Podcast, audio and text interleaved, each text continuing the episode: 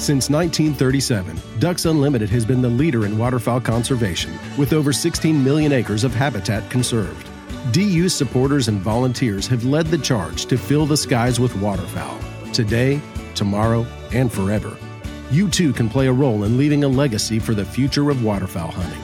To find an event near you or to join our volunteer team, go to www.ducks.org/volunteer. Ducks Unlimited. Conservation for a continent.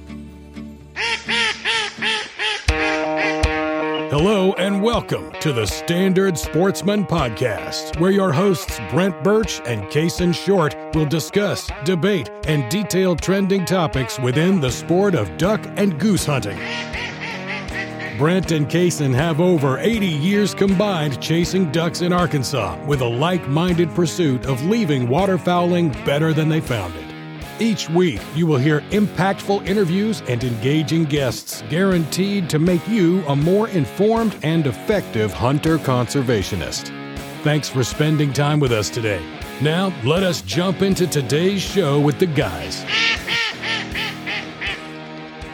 Hey everybody, welcome back to another episode of the Standard Sportsman. I'm your host, Kaysen Short, joined as always with my co-host Brent Birch. Brent, how you doing today? Pretty fine, pretty fine. Trying to come out of this this uh, Antarctic uh, Arkansas we've been living in for a week. You know, today is we're recording this on a Tuesday morning, which is the when by the time this comes out, everybody's going to remember it because it's so dang foggy uh, today, and finally getting some temps that might melt some of this stuff. Even though I talked to some friends that even after all this rain and warmer temps yesterday and overnight, and now we're at fifty something degrees, he can still walk on uh, walk out in a rice field and not even get a crack of ice. So still pretty thick yeah. apparently. It's going to be a minute. Uh, by the time this airs, you know, we might be thawed out for for what's going to be our last weekend here in the bottom end of the Mississippi Flyway. But uh, it's been an adventure for sure. Yeah, I mean, we've been we've been hunting them on dry ground, like you're in Canada. Um, they're they're just so desperate. They're following the geese, is what I've I've come mm-hmm. to the conclusion. They see a, a, pile of geese on the ground, and the ducks just go right in behind them, uh, trying to figure out, you know, the geese like it. We we probably will like it. So uh, we've had some pretty good hunts, but really, truly managing that effort. Where we have not gone out there and tried to just shoot everything that comes in. We've only done it twice because uh, I'd rather hunt them on the thaw. We've talked about that before. Um, I'd rather you know, hunt them more conventional. Even though it was kind of cool, shoot them, um, you know, hunt them on the on the dry ground, uh, just like you're in Canada.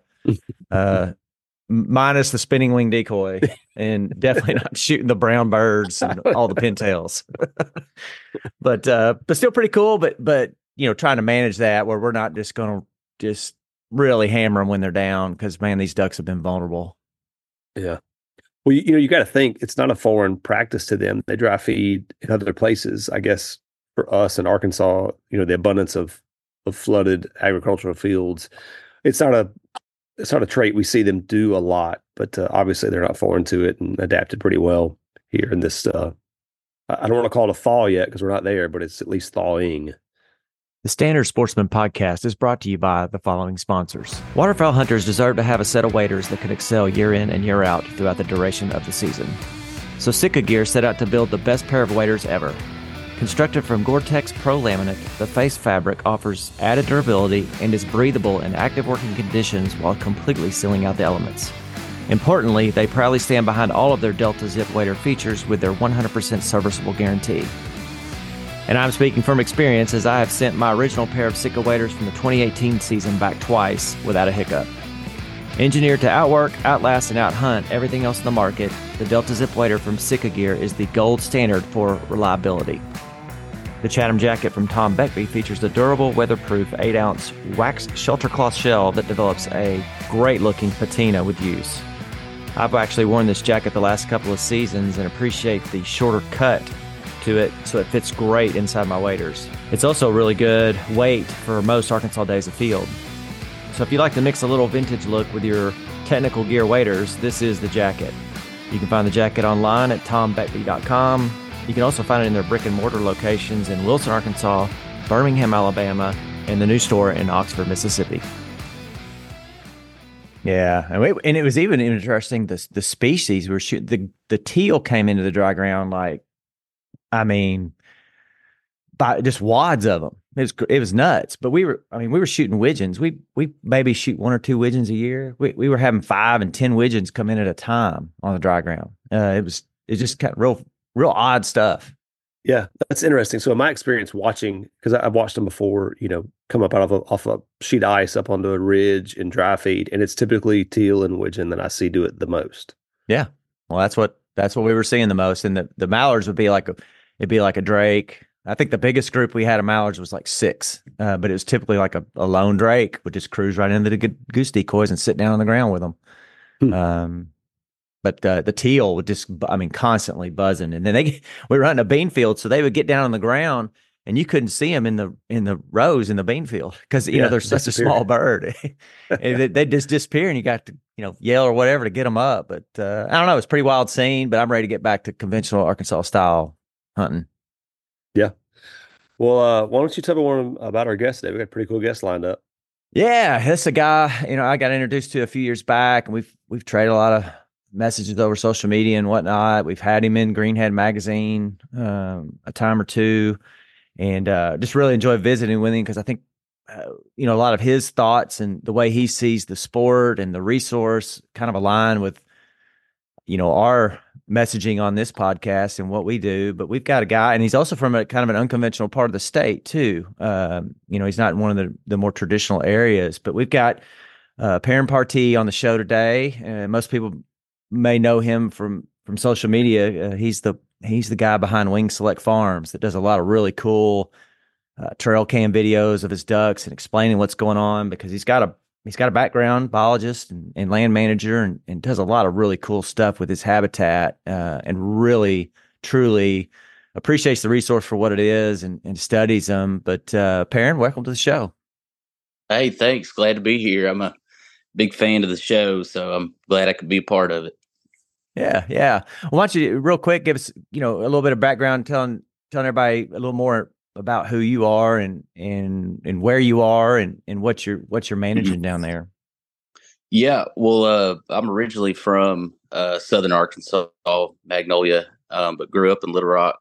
Um, went off to Colorado for a little bit. Went to school there uh, at Colorado State, and wound up coming back. Uh, finishing my degree there at uh, Euler at Little Rock. And, um, but after I graduated, I came back home to Southern Arkansas and uh, took over managing all my family's timberland and uh, kind of became an accountant by the seat of my, my pants and um, took over managing all of our oil and gas and timber uh, business.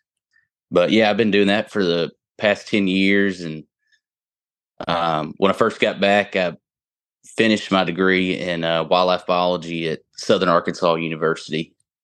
Um, um, but yeah, I've been managing all of our timberland for the past 10 years, and uh, we've got about 3,200 acres under management of timberland within our partnership, and 1,200 of that is what I call Wingselect Farms, and that's what I've started the page for and that's actually where I live currently. And um, like you said, we're kind of in an unconventional part of the state. You know, it's you've got Felsenthal to the south of us that's pretty well known for duck hunting, but you know we don't have any agriculture or anything. It's all strictly timber production around here, and um, but we've done a lot of habitat work, uh, primarily moist soil management, and we'll plant millet and rotate that with native moist soil, and got about forty acres of moist soil that we've uh, implemented, and it's you know the I think the videos speak for itself that you can hold ducks down here in you know pine plantation country.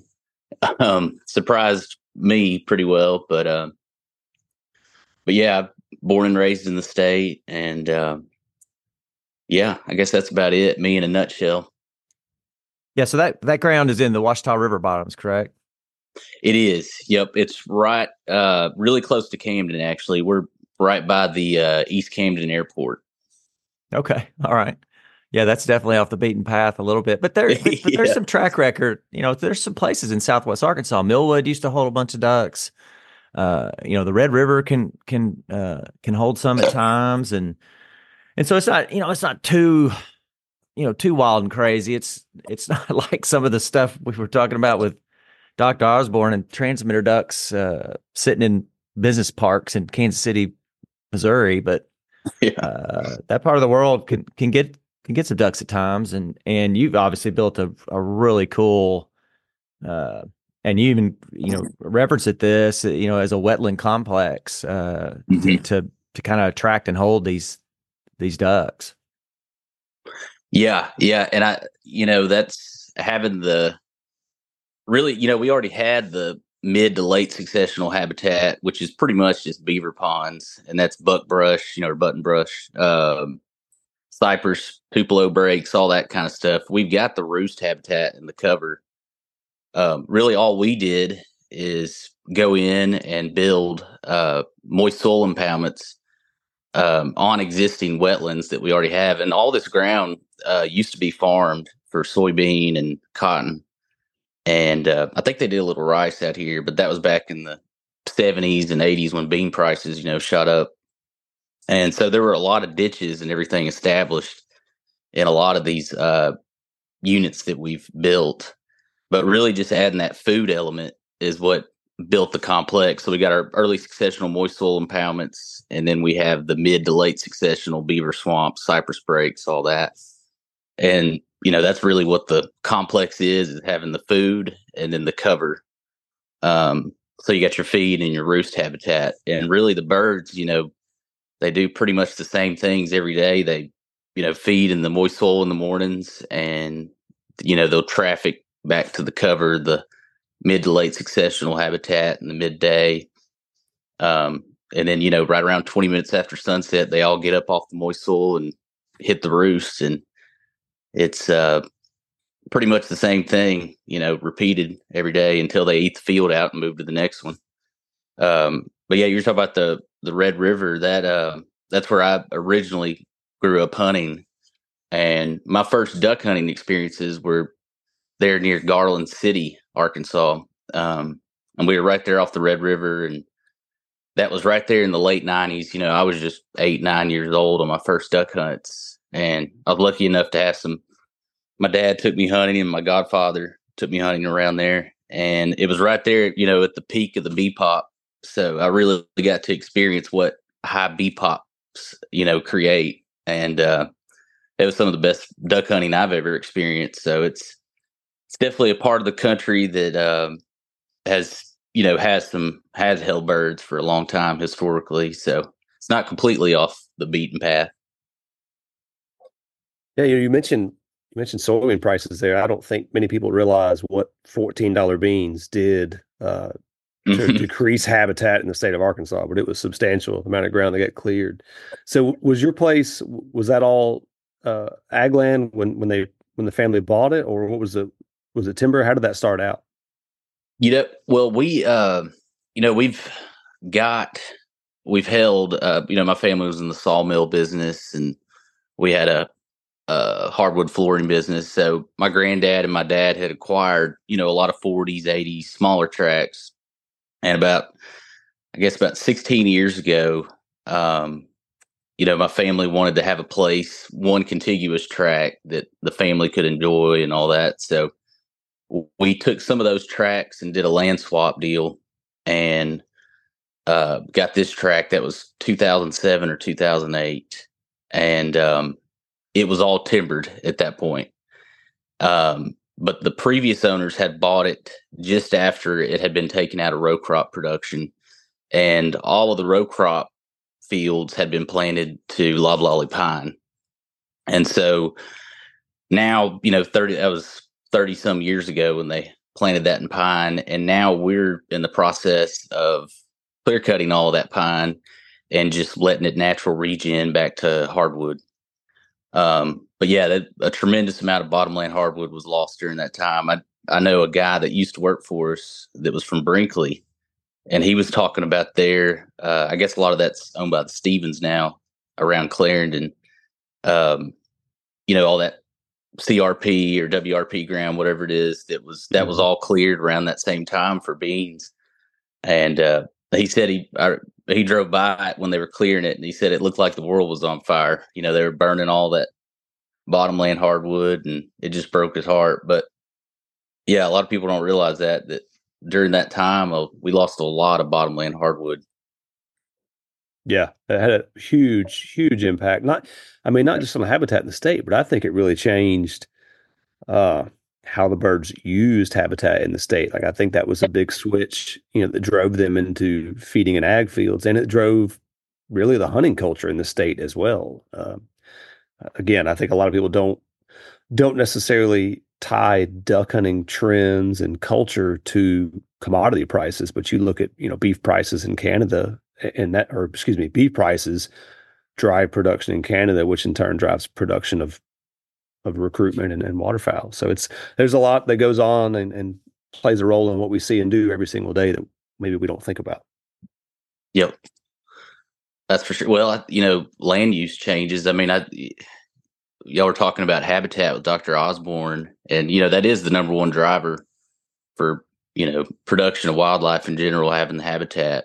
Uh, with bobwhite quail, I mean, my granddad was a quail hunter, and uh, my dad was a quail hunter back in the 50s. You know, his dad took him, and that was because of uh, the land use.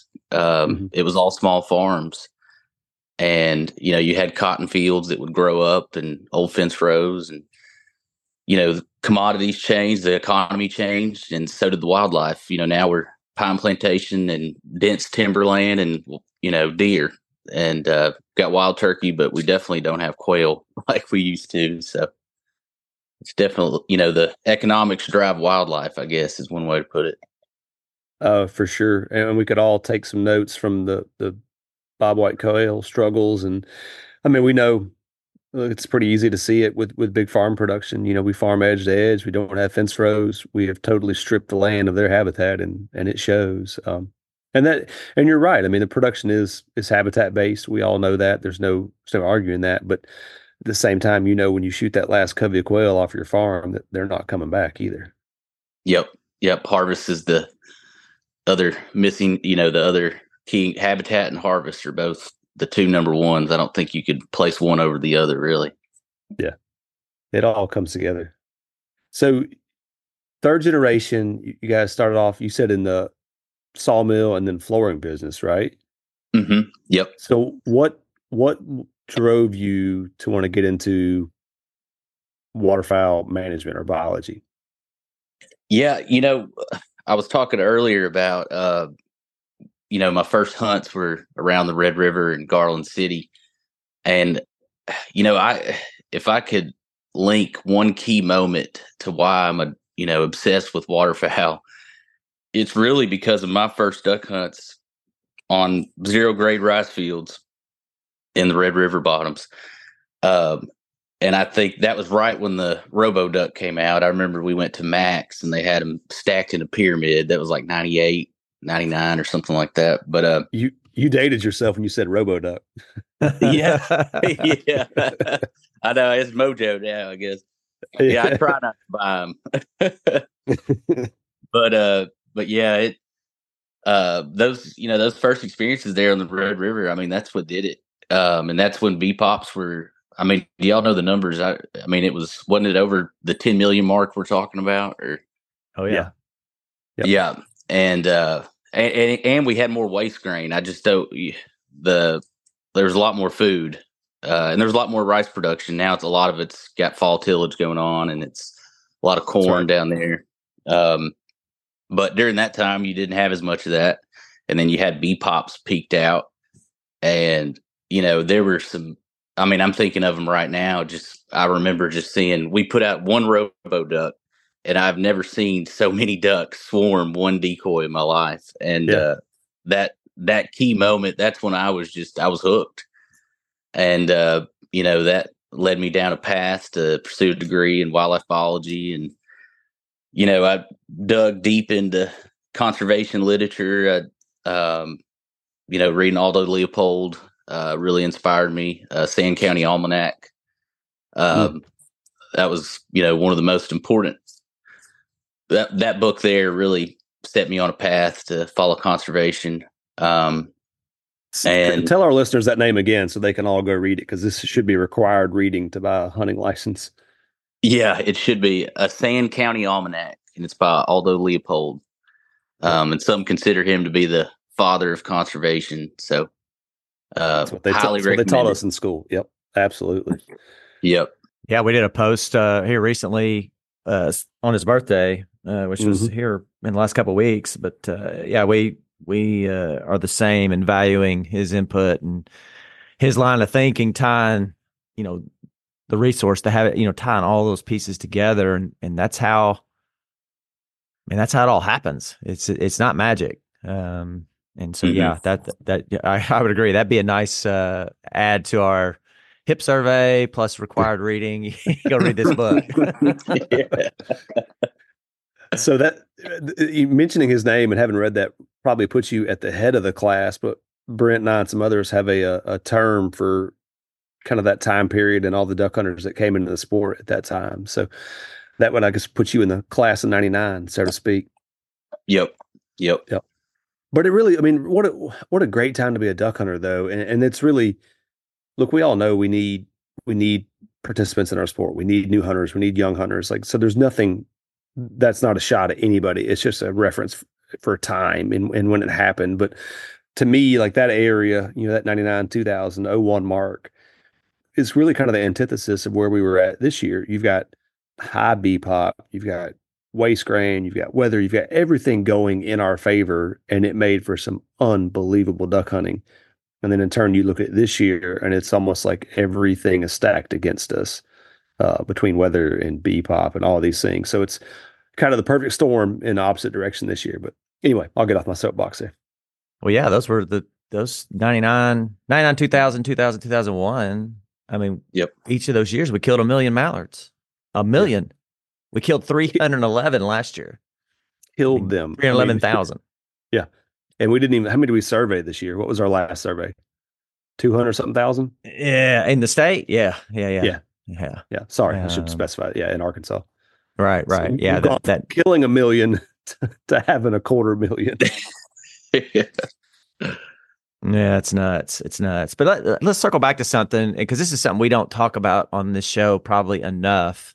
Uh, we've done a lot of science based episode, and we'll talk about some of that because some of the stuff you're doing and you're seeing, uh, I think it's worth really worth talking about. Um, but uh, you've you've referenced hunting with your, you know, your dad, your grandfather, your godfather, um, and and have noted you know, in talking to us before the show, you know, the role mentorship played with with you and and and where you are and why you have this certain way you view the sport and and the certain way you view the resource. Uh, and I I can definitively say Kaysen and I both had good, solid mentorship, and that's that's kind of helped craft how we see it. Um, and have grown to that point because you know everybody talks about the six stages of hunter, the seven stages of hunter. There's different different uh, takes on that, but um, kind of talk about that for a minute. Maybe you know the role mentorship you see playing, and and where you think mentorship kind of stands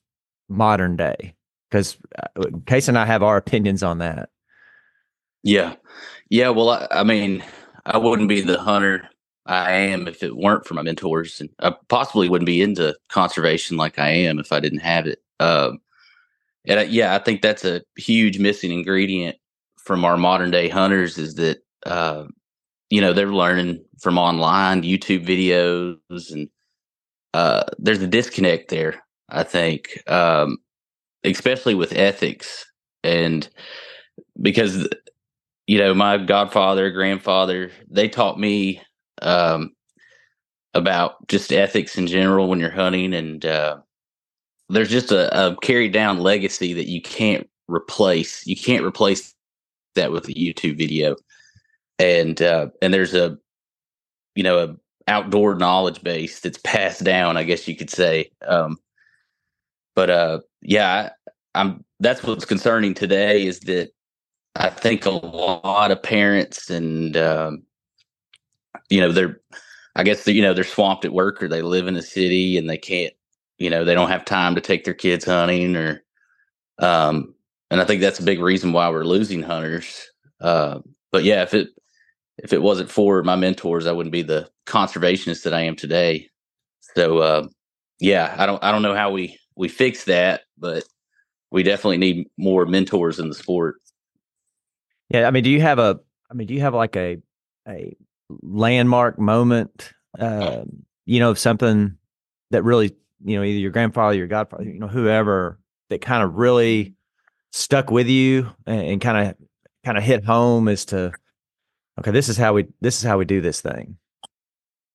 Yeah. Yeah. Well, you know, just little things like uh getting it, you know, to let the ducks rest, uh, you know, and learning not to hammer a hole out every day, you know, just little key things like that that uh you know kind of instilled in me uh you know to respect other hunters um when you're in the field and you know that's like when I go to public land uh I used to hunt the Cache and the white and Bayou Meto a lot. I mean I you know it just seems to be an utter lack of respect out there and I can't help but think that's because they didn't have a good mentor um, that taught them how to hunt and how to call. Well, calling ducks for one thing. I was taught at an early age how to call ducks.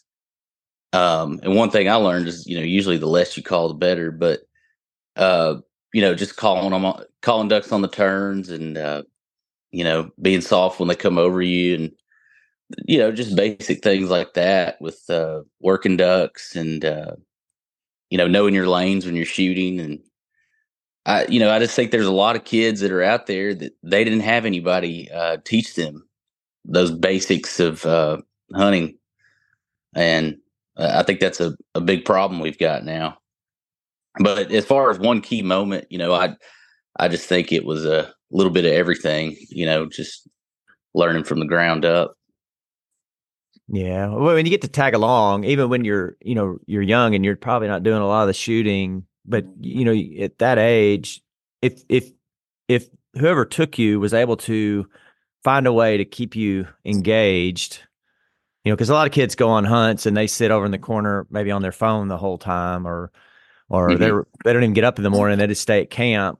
Uh, you know, you so if you find a way for it to be interesting, and engaging to a kid, they start absorbing all these things and and and see, you know, how you know men and uh, even friends not even their dad you know it could be friends that that really impose um, a lasting uh, impact on them that um, you know this is how we this is how we do this sport um, and but you know you referenced that there's a lot of kids that didn't get good mentorship. I think there's a lot of uh, grown men in the sport oh yeah. jumped that jumped into it and didn't really didn't didn't have anyone show them the ropes. And it's it's coming to light in some of the things we hear and see um, you know within the sport today. And i'm not i'm not just talking about on public ground. I, there's some stuff that goes on on private ground yeah. that makes you want to scratch your head and go what i mean what are these guys thinking or where who told them that's that's what how you do this? Um yep. and so uh, you know it's it just trickles on. So you know it's it, it's hard probably hard to find a mentor when you're you know you're a grown ass man um because you know everybody yeah. thinks they know what they know and and nobody's gonna yep. tell me different. I'm i'm smart enough to figure it out but i mean there's there's a lot of just knucklehead stuff that goes on yeah. it, it really makes you wonder well you know tree topping is and and that shaped the duck's behavior mm-hmm. you know you can hunt Bayou Meto I, I can't get a single duck to break the trees. And uh, and that's I, I think that's just because of conditioning. I mean, I know it's because of conditioning. You know, they sit on Hallowell on the rest area and uh, they'll get up off of it and everybody's blowing at them. And, you know, you could, I, you could probably point and say it's because these grown hunters didn't have good mentors that taught them how to work ducks. And uh, because of that, you know, the birds just they won't dip below treetop and everybody's just, you know, extra full choke tubes and shooting ducks with 12s and 10 gauges at, you know, 60, 70 yards at the treetop. Um, so it's, you know, it's even, I think it's, you could even go as far as saying that, you know, poor mentorship is shaping uh, duck behavior. That's a good, that's a great point. Yeah. I think we definitely have a culture issue crisis, if you will, in duck hunting uh, and goose hunting. Really, I think sometimes you go you go watch a, a, a goose operation run, and it's uh it's even worse than duck hunting. I think. Um, watch watch groups, you know, with with paid clientele shooting at birds that are hundred yards high. Um, they'll hunt all day. They'll stop at lunch and shuffle in another group, hunt them midday, shuffle in a third group at afternoon, and they've hunted the field the entire day and, and killed a handful of birds in the process. And wonder why they don't have success. Wonder why nothing stays around them. They run off everything anywhere near them. I mean, I just don't think that. I mean, I know my grandfather that he taught me differently would have never put that much pressure on the resource. And I think, you know, we use that term class of 99 and it's, you know, it is a little tongue in cheek. It's kind of a jab in a sense, but what really happened there was that we lowered the barrier to entry. It became easy to go duck hunt. You didn't have to know how to call. You could take a spinner and go harvest birds and you were successful. And, you know, that's not to blame anybody or, or, or throw fault at anyone's feet, but we've got a generation of hunters that did not learn they didn't learn from someone else they weren't passed down this idea of leaving something behind or leaving it better than you found it and i think in a lot of ways that's what we are dealing with today and you're seeing it from i mean even today on facebook you see guys griping and complaining about what's going on on public land about killing ducks in the freeze and how people are handling that and posting pictures and all the things it's just sure crisis. So I, I think the idea of mentorship and, and what you're saying there is paramount to the success and the future of our sport. Yeah. I mean, that's without our mentors. I mean, that, you know, what do we have? We don't, we can't, somebody's got to pass down the knowledge base. And, uh, you know, that's, it's just, we do have a culture crisis. And I think a lot of our public land problems, you know, with, uh, I mean, overcrowding is a big issue, but also just the attitude, the mm-hmm. mentality, and the of the hunter. Uh, you know, the piles make smiles kind of mentality. I I don't know when it kicked off, or but I definitely wasn't raised to hunt like that, and yeah. um, I, I don't know where that came in or how it where it came from. If it's you know instant gratification culture or what, or just not kids growing up in urban environments more. You know, not not growing up in the country and kind of having more of a relationship with the resource, you know. Um, I don't know, but it, it's definitely something's got to change. Higdon Decoys introduced the first motion goose decoy nearly 30 years ago, and they continue to push the industry today. Check out Higdon.com to see their current lineup, and check out the foam field decoys, one of my favorites. Seems like there's always somebody in my blind who's ready to water swat the next duck. Yeti from the legendary hard coolers to the new barware series, Yeti has you covered. Or check out one of my favorite new products from them, the Loadout Series Go Box. Yeti, built for the wild. I saw a a guy I know from back in the forum days. He was on Facebook the other day complaining about uh, pictures of ducks with like their bills stuck in a shotgun barrel, or like people holding banded birds or chopping their feet off to show a picture of the band, just stuff like that. And he was like, "Does this bother anyone else?" I was like, "Yeah, it bothers me." Like I, am with you. Like I don't know. It's just, yeah. That's not how I want to. It's not how I'm going to capture a moment in time and remember the resource by doing that to it. So yeah. Anyway, I, I could probably bitch and complain for another hour about this, but um, let's talk about some stuff that you're that you're seeing. Let's talk. I mean, one of the things I love to talk about. My, my family, father and grandfather always called it imprinting, but really we're talking about philopatry. So talk a little bit about what you're seeing there on your property and things that you've done and the success that you're seeing. Yeah. So, well, you know, like I was hitting on earlier about providing that early successional and uh, mid to late successional habitat, you know, ever I guess about 10 years ago is when I, re- we've always planted millet every now and then, but um, ever since I came back from college and started managing all of our land. Uh, past 10 years, I've really been uh, doing a lot of habitat work. And um, that's where, you know, been observing the birds for the last 10 years. And I've just noticed that, uh, and I'd always been told as a kid, you know, like you can imprint birds and, uh, and now we notice philopatry. returning to the same wintering grounds every season. I've just noticed that the birds do the same thing every year. Um, I've got particular, I have a particular moist soil unit. I call it the sanctuary, and the ducks every every November. I can I can pretty well tell you that by opening weekend of rifle deer season, right around November 11th, 12th, somewhere in there, I can tell you that there's going to be a few hundred mallards on that field if it's got water, which it, it usually usually does, and it's one of the lowest spots on the property. So I think that's a big reason why they're you know imprinted on it. Um, but I can guarantee you that the ducks will be in that field uh, that first few weeks in November, and then after that they move to the other moist units and they do the same patterns just about nearly mirrored every year you know I, they'll hit the sanctuary and then they'll roost right behind my house and i've there's about a 30 acre cypress break uh, behind my house and the birds do the i go to the office just about every day and uh, usually rush back from the office trying to catch them on the uh, coming back to the roost um, but yeah they they do the same thing every day and to me, that just indicates that, well, these birds have to have some kind of memory of the landscape.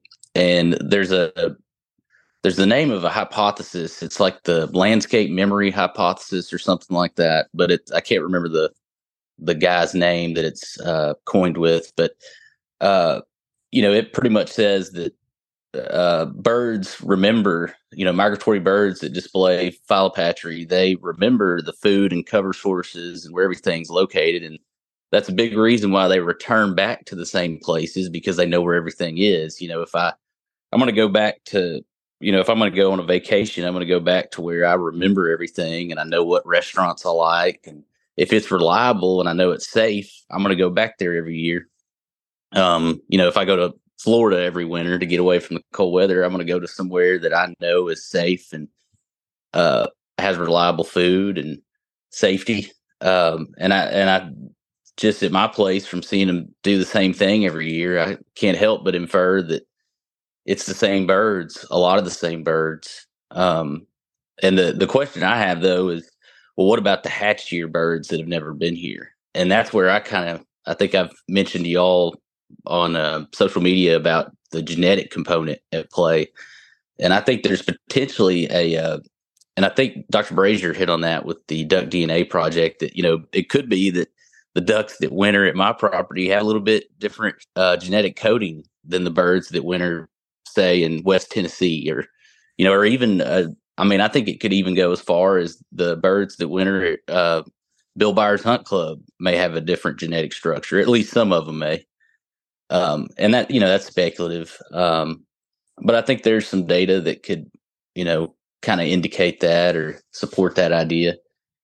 Um, and that's kind of where I get into with the the harvest on these birds is that you know if we're killing a lot of these breeding pairs that are forming on the winter, wintering grounds, you got two birds that decided to display philopatry for my farm. Well, if they're carrying that genetic code that translates to that behavior and I'm killing all those pairs, where's the where's the continuation and the offspring of that genetic, you know? Mm-hmm. And just with even out the genetic aspect, you know, where's your uh you're just killing your breeding stock too. Um but yeah, it's just, you know, I've just been managing for habitat, mainly moist soil and uh just noticed that the birds do the same thing every year. It's it's interesting that you bring up harvest and, and philopatry because I mean something we've talked about a lot here lately. I can't really avoid that conversation this this year, this time of year. But that was one of the things my grandfather always talked about. He was uh, passionate about the Canada goose. Um, used to kill them a lot here. Used to go to Cairo, which you know you want to talk about how things have changed. Go look at Canada goose hunting in Cairo, Illinois. But one of the things he always passed on to me, like when we when we would hunt Canada geese, which back then we would get, uh, I think two weekends, like the last week in the duck season, and then maybe another weekend that we could hunt uh, Kagos. But he would always say, like, never shoot the lead goose in a flock, and and no science behind that. But he always thought that that was kind of your your brood stock was those birds that led the flock, and never wanted to harvest that brood stock. Um, and I think that's kind of where we come from now when we're talking about harvest regulations and that harvest matters, especially in a low population year like this. is that uh, ultimately you are you are harvesting those birds that have those philopatric bonds. And when you break those bonds, it's now kind of up in the air as to what's going to happen. Now, I'm sure a lot of people are going to sit there and say, well, if you don't want to go, you don't have to. Right. That's all well and good. And, and that's true. But it's not just us that are doing it.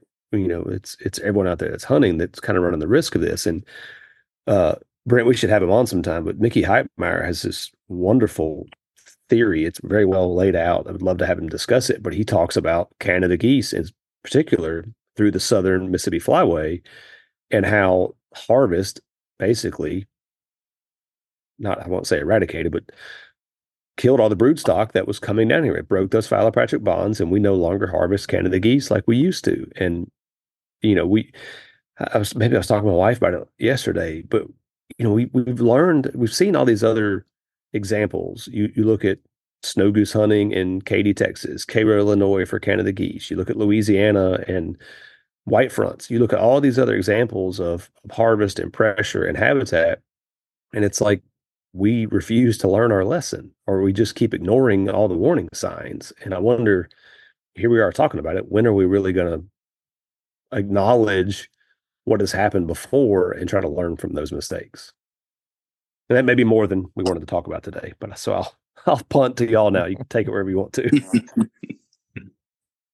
I, I, mean, I think there's some validity to that. Uh, you know, you, you, you got to think, and you know, just on logic and science and logic don't always line up, but and un, not unlike humans. I mean, boys are going to go where the girls are, and so you you uh you start taking girls out of the equation. You know, if you got a girl that you know a hen that likes your farm and you multiply that times however many and you just cull the you know you just shoot whatever flies it dies kind of deal and you you're culling those out of your your flock that that like to come to your spot um, does does that cut that off and those drakes go they just go chase whatever wherever other, some other group of hens likes to go um, and and that's totally changing their their dynamic uh, and their lines that they're going to fly and travel every day. You know, I don't know, uh, but it, you know, logically that makes sense. And so uh, I've just always had the opinion I'm just I'm just not going to shoot them, um, and and I don't feel like I have to. And I and I understand some people uh, aren't as aren't as fortunate or or whatever you want to call it, and they do they they have the attitude they're in the limit. I'm I'm shooting them, and and I'm not hating on them. I'm not pulling a Pat Pitt that gonna get everybody riled up like he did uh, about his the way he handles it. But um, you know, it, it's it does make you wonder. And and is there is there a way, you know, that, that hunter, not even hunter mortality in terms of population, but hunter mortality in in terms of where they go yeah, it makes you wonder, especially based off some of these other things, when, especially when you stack on habitat depreciation on top of it. And guess what? In Arkansas, we got we have a habitat problem. Um, eh, not at the level that you see in South Texas and and Louisiana and and some other places, but but we've got a we've got an issue. If we got back to 10 million mallards and and you know in the whole whole flyway, but the the normal number that we like to see show up in Arkansas, can we even feed them? Mm. And then, right now, I would say we would struggle. We might we might have fed mallards this year. Yeah, our, our, duck our duck energy days may have not been at a deficit just because the numbers were so low. But right, right, we didn't right. fix the problem. We just we just saw another one. Yeah, correct. Yeah. Sorry, I couldn't resist a chance to make that joke. No. Population's fine. We just need a cold front. yeah, I've heard that enough times. Oh my gosh. Yeah, I don't, I don't, I don't know where to go now. My, our look, I, my numbers didn't pick up. They're zero right now, or, or, they're not. Maybe, maybe they're bouncing back a little bit as it's thawing. But uh, uh, can't say this stuff. I think a lot of times it's just totally misunderstood where the birds came from. I'm sure if you're in the bottoms right now, if you're hunting, you know, White River down around Clarendon, where everyone's killing ducks, it's the best you've seen all year. Well, okay, you got water and everything else froze up. You know, not saying that birds didn't come from the north because we know that they did, but they also came from the east and the west, and some of them from the south. Uh, it it just restructured everything. But that's a whole other conversation. Yeah. What did you see during this freeze down there? Yeah. Um, yeah. That's, I was just about to say that, you know, I'm here in the bottoms and, uh, I mean, the birds, I, I don't really think I picked up, I think we picked up a few new birds over the weekend. It just seems like our numbers increased a little bit. Uh, but for the most part, you know, we get that November push and then we get a mid to late December push. And it just seems like it's the same ducks. They're just all concentrated on the deep water. Um, you know, that I've got an oxbow lake right by my house, and all the birds are on a moist soil unit that's, you know, 100 yards just to the uh, west of that oxbow lake. And all those birds pretty much just rolled over from the moist soil unit to the oxbow lake. And they've just been sitting on the oxbow lake all week and everything's starting to thaw out and now they have moved back to that exact same moist soil unit so to me that says well those same birds they remembered where the food was at and they just went back to the the same unit so well, yeah a lot of times i think because I, I remember hunting the cache and the white during a hard freeze and everybody'd say oh this is all fresh new birds. Well i don't know if it maybe some of them but i think a lot of what we were shooting is just birds that couldn't access the rice fields anymore and they just you know they couldn't get in that shallow water so they're all in the bottoms where you got current and it's not locked up so it's not necessarily new birds from north dakota or wherever it's it's uh new new birds in that area but they're still local arkansas ducks that have been here you know yeah i don't think we'll really be able to tell until everything thaws and they kind of redistribute um but by then I mean, the season's going to be almost over, so we may not really get a really good picture um, mm-hmm. of what this this freeze really did as far as pushing ducks. Now, you're right; it makes them gang up because they there's only so many places they can go. One and two, they uh, they're they're desperate. Um, so you know you got you got um, uh, just a, a different distribution than you might see at, an, at another time of year, and it's so cold they they've got to try to find food because uh, they're burning calories just staying warm. So they either sit and huddle up uh, as long as they can to not burn the calories, or they they get up and try to forage a little bit and find some food. And and you catch them in the right spot, you can you can get after them. Some people are, um, and probably probably renewing their love for duck hunting a little bit after a, a pretty tough a pretty tough year. Um, yeah. So you know, I, I I think that's great. I mean, it's kind of fleeting because as soon as the freeze goes, those ducks aren't going to be there anymore. They're going to go back, especially with all this rain we're getting this week. There's going to be sheet water all over the place. Uh, mm-hmm. So these ducks are really going to probably really spread out and and and gorge on anything they can get their hands on to make up for all this uh, this loss. But I I wrote a, an article a couple years ago in Greenhead on on what moves the modern mallard and I'm not so sure that these cold fronts really move that many birds nowadays. Um, we've talked about it before on the show that the birds have adapted. They know these cold these cold snaps, these freezes we get don't last very long anymore. Uh, this is the definitely the longest one we've had in as far as I can remember. I can't remember one lasting a week like this one has. You know, where everything is frozen for a week. Um, I think it's more you got the more of the calendar driven birds and and our push of birds line up exactly with what you just said.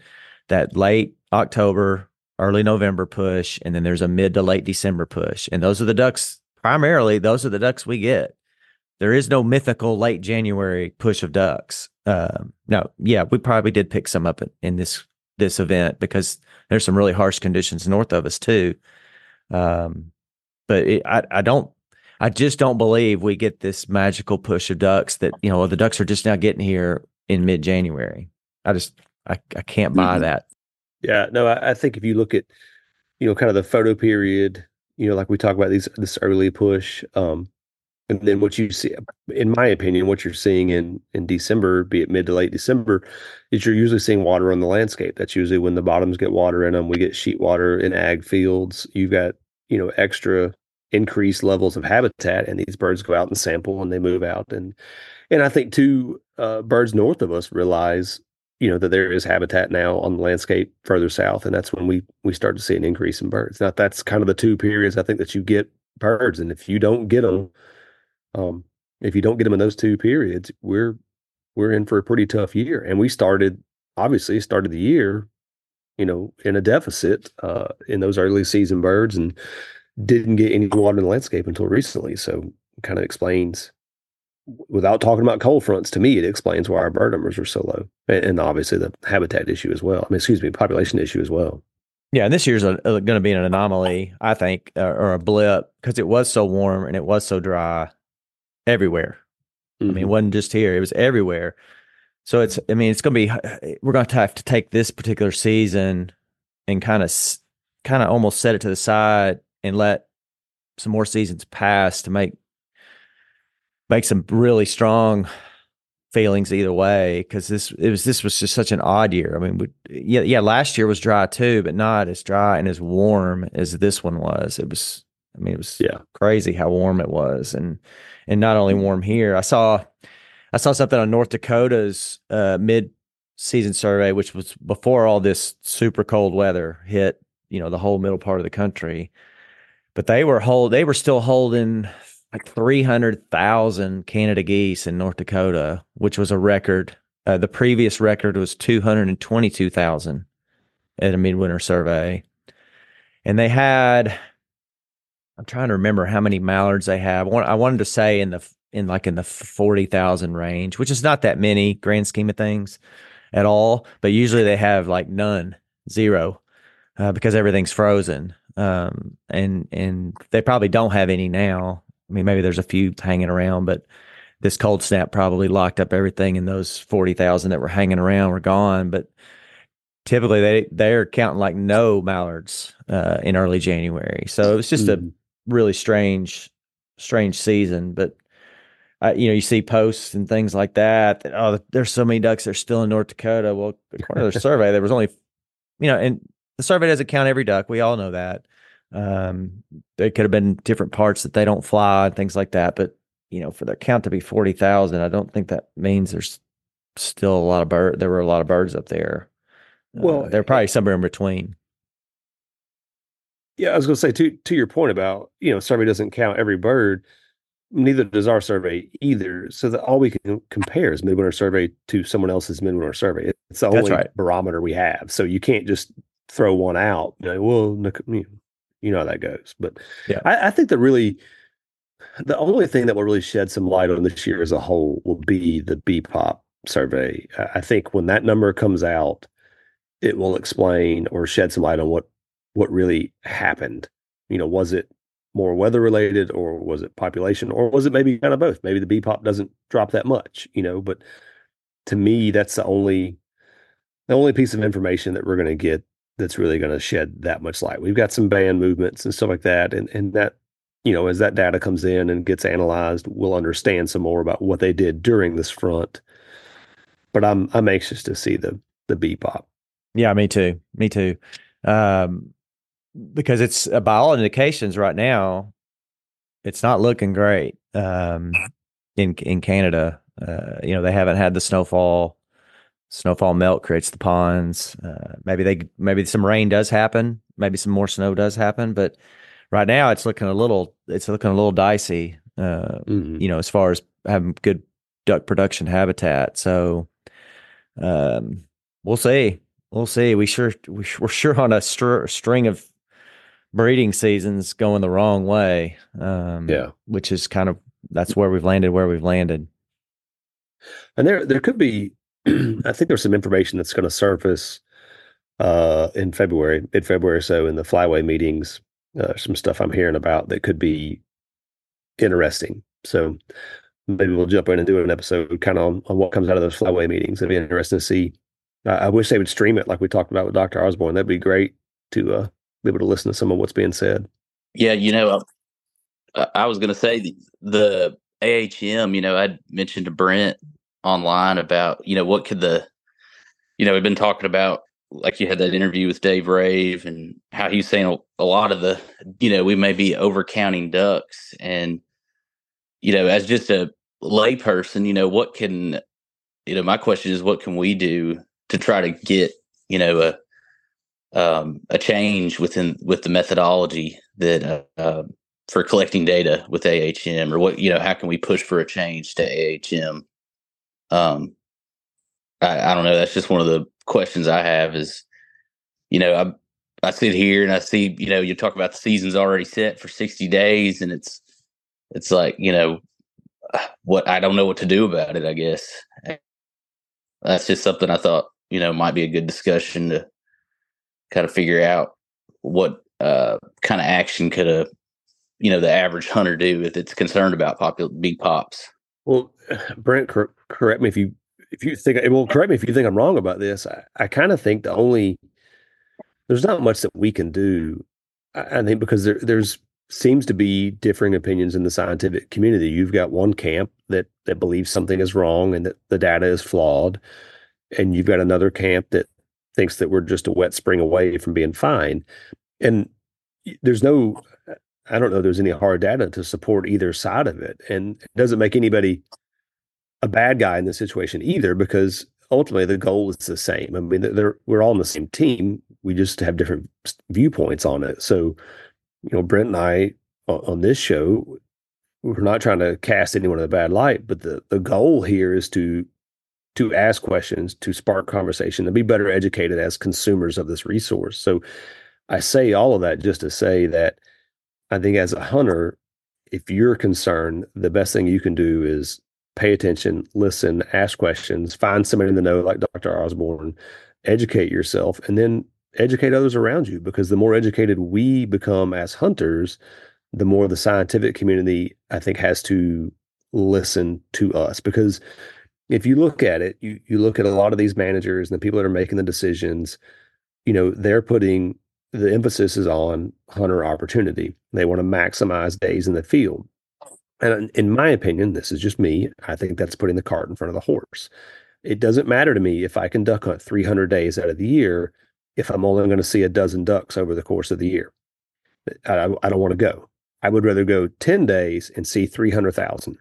So I would rather see it maximize population versus maximize opportunity. That's just my opinion. So to answer your question, I think as a hunter, if you if you have worries, if you have concerns, talk to people, ask questions, and just you know, it, I think it's going to take a groundswell effort to raise concern that that maybe this is not perfect. Maybe the data is flawed, like some in the scientific community think. Well, there's the, I mean, the, yeah, there's that whole element, and not everybody has to be a duck nerd like the like the three of us probably would qualify as being pretty nerdy about all this stuff, which is fine.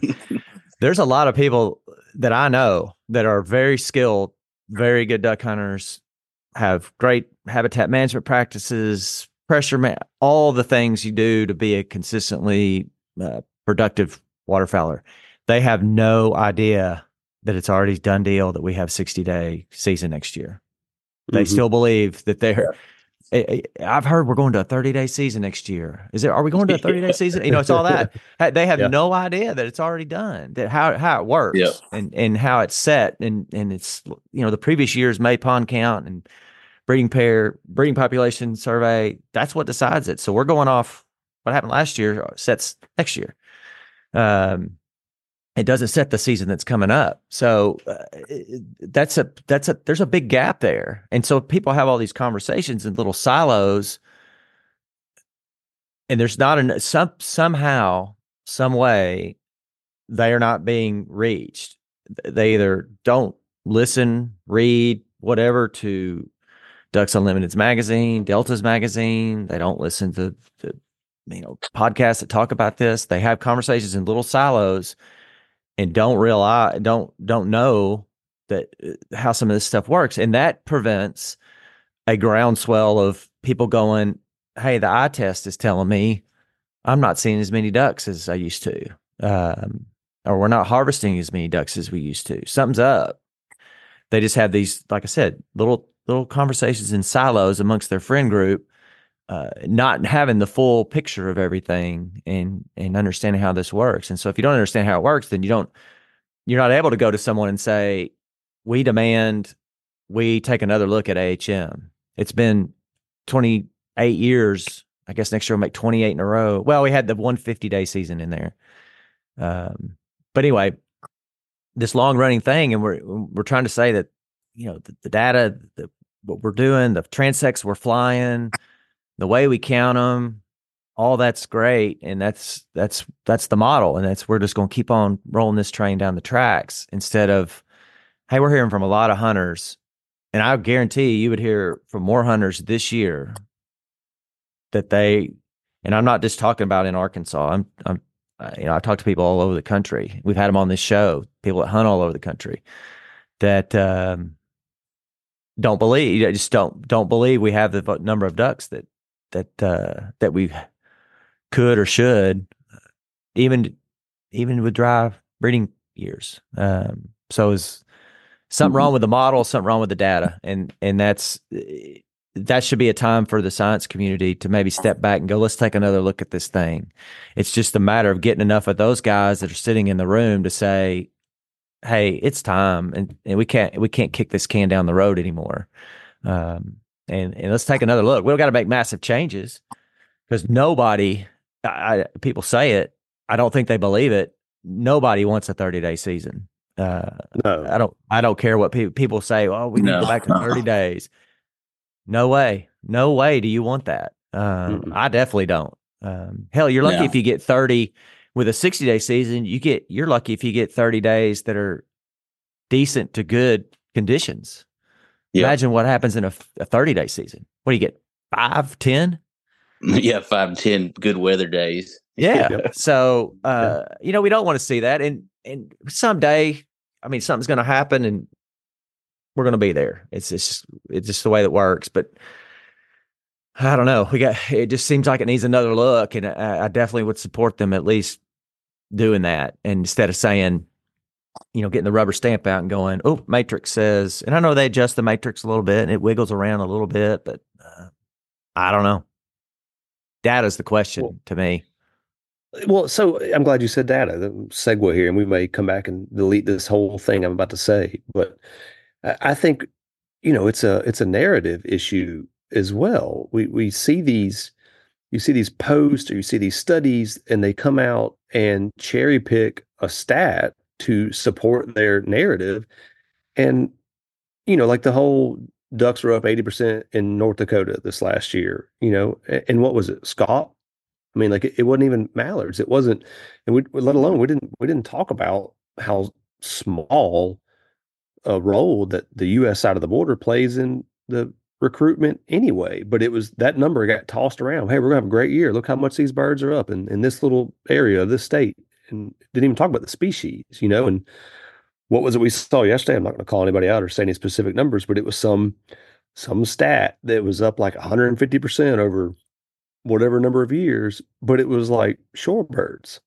Like, I mean, I guess that's our problem is we cherry pick information to make people feel good. Why can't we just say what it is? I mean, we we know the numbers. They're not it's not hard to find them, but I guess I don't know. I I have a problem with that. Like don't don't sugarcoat something. Like let's just let's deal with facts. Let's deal with numbers and call it what it is.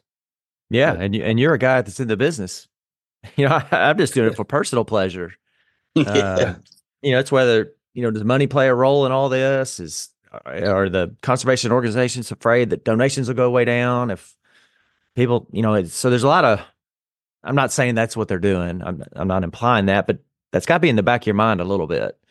Uh, license sales will go down if we if we don't we don't keep this keep this up. Um, it, it does make you wonder. Ah, yeah, man, yeah, especially with state aid. Like I, I look, there are people at state agencies that don't want to voice their opinion because of who they work for and what their job is.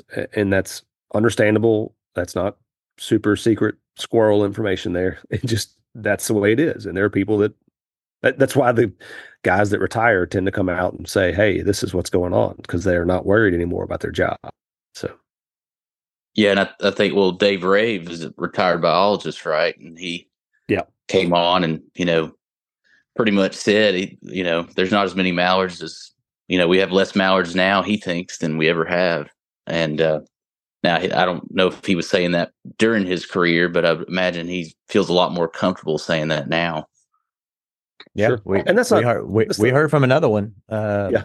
Uh, that that heard that episode, and he came. He's also former retired federal uh, refuge manager that now does private consulting, and he's he echoes everything he said. Now that he doesn't work anymore for for the feds, he's he's able to cut loose with what he really thinks, and he's in, he's in the same camp. hmm And I'll, I'll throw this caveat out there. It doesn't make you know it's their opinion based. Uh, doesn't make it any more right than someone who says everything is fine. But I guess it's I don't want to say it's refreshing, but I, I think we need to hear some other opinions. You know, we need to hear all sides of the argument before we can say, "Oh yeah, we're good," or "Oh, the sky's falling."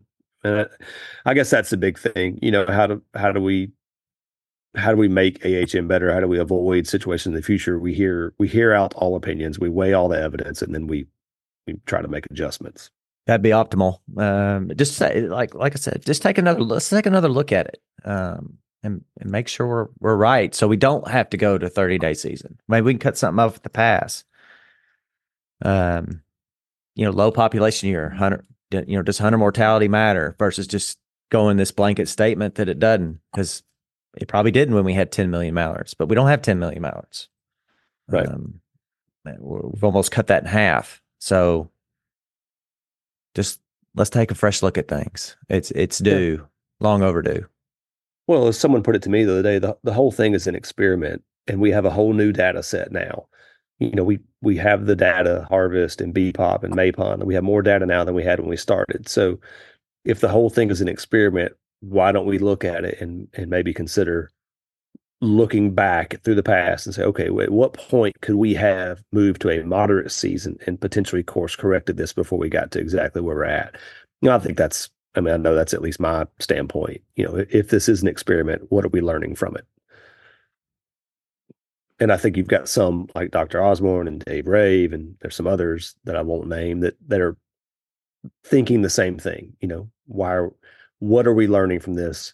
What can we do better the next time? Not screaming and crying that we need to shut the season down because nobody wants that. no, no, no. And I think there's more people sitting in sitting in the room at those technical council meetings that want to want to say more than they think they they can. Um, and it's just going to take somebody's going to have to really step out there on a limb and say, "Hey guys, let's just take another look." I'm not standing up here saying everything's wrong. We got to cut season back, or we got to change, you know, all that.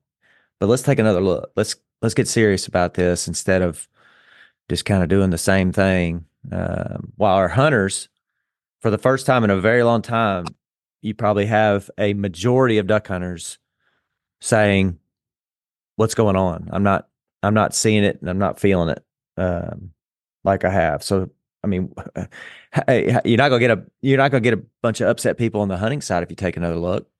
They're already wondering what's going on. Yeah, well, and you know, even I'm hesitant uh, to come out publicly and say, you know, I think we're killing too many ducks, and um, you know, it's kind of scary, you know, saying that because you get a lot of backlash, and I, I, think there's a lot of a lot of people that uh, would agree with us and agree with me on the idea that we're killing too many ducks. I just, you know, kind of say closeted about it, you know, and don't yeah yeah necessarily speak up about it. And I, you know, I was a little afraid to come on here and and you know say that you know I think hunter harvest matters, and especially as populations decline, um, and with the dry prairie, and it made me a little more comfortable to come on here and say after I heard. Uh, you know, Dr. Osborne say that, you know, we could be possibly impacting populations by killing hens, you know, right now. Um, but yeah, I, I, guess you know, just the more of us that kind of speak up and say, "Hey, I, you know, you know, what can we change? Because something's not right." you know, it's, it's, uh, you know, we had in a, in a you know a year like this where it was so dry, and you know, because I, I, didn't have the ducks that I normally have this year, but I, I think that was just. I, I think the ducks know when the bottoms are flooded, you know, and they definitely come to that water. But uh, it's kind of comparing apples to oranges this year. But still, we know that B pops are declining, and it's been several years now where we've had a dry prairie. And, um, you know, and I'm not like you said, I'm not in the business of it, so I'm not worried about making money off of ducks or anything like like I've pretty much turned my place into a rest area as a result of my concerns. And uh, you know, my whole objective here is just you know, can we send as many breeding pairs as possible back and see what happens? But um, but yeah, it's it's kind of scary going out on a limb and you know speaking your mind on it. So it is, it is for sure. Um, but but you know, you see what you see. Uh, yep. And that's that's where it comes from. Uh, we're obviously not immersed in all the data. and We don't do the we don't get in the airplane and do the surveys and things like that. And and totally appreciate right. the people that do.